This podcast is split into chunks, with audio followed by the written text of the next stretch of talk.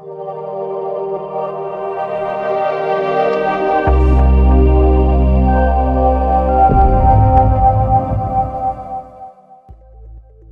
everyone. My name is Jessie Skinner, and you're listening to A Healthy Imagination.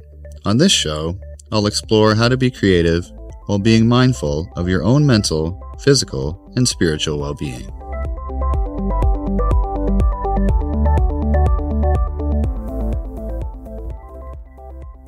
On this episode, entitled Ditching Your Thing, we'll talk about how to move on from a creative pursuit once it has exhausted its usefulness. The problem of finding one creative outlet among many, which I talked about in episode 2, has a counterpart, a shadow problem, if you will creative stagnation. Instead of spending years trying everything, some of us spend those years on a single creative outlet or pursuit at the expense of all others. I believe this is another side effect of Western capitalistic thinking, which often conceives of our life's journey as a marathon race against everyone else. Our interest or talent in one area may peak naturally at a certain age, but our goal oriented thinking still says, well, I've already come this far, how could I stop now? In my own life, I've often observed how friends and family will turn to a new creative outlet only when their everyday life undergoes a massive change.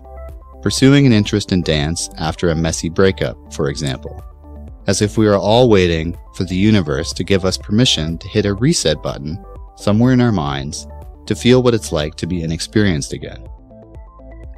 I've become much happier in my own life as I've learned to let go of things with time, even in some cases, specific creative hobbies which I've previously enjoyed. I'll give you an example. From about the age of 12 to my early 20s, I loved writing poetry. Every time something interesting happened to me or I was feeling overwhelmed, I would turn the experience into verse. I had no ultimate plans for this pursuit. I just felt that it was simply a fulfilling exercise, like taking my mind for a walk every day. Then, one day, I found for whatever reason that I no longer needed to do it anymore. It was no big decision, I simply stopped writing poetry.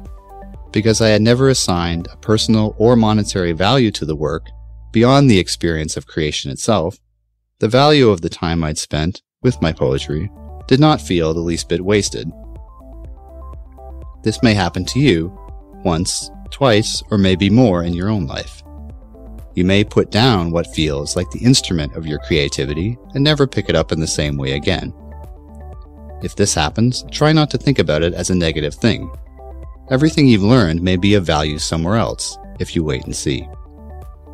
To continue my example, when I finished writing poetry, I turned my attention to writing dramatic material stage plays, screenplays, and so on. Only many years later, when an observer commented that the dialogue between my characters felt poetic, did I wonder if I'd ever really put down that old instrument, or whether I had simply found another way to use it. Some questions to ponder at the end of this episode. Have you ever outgrown a creative outlet? With the benefit of hindsight, how do you feel about that departure in your life now?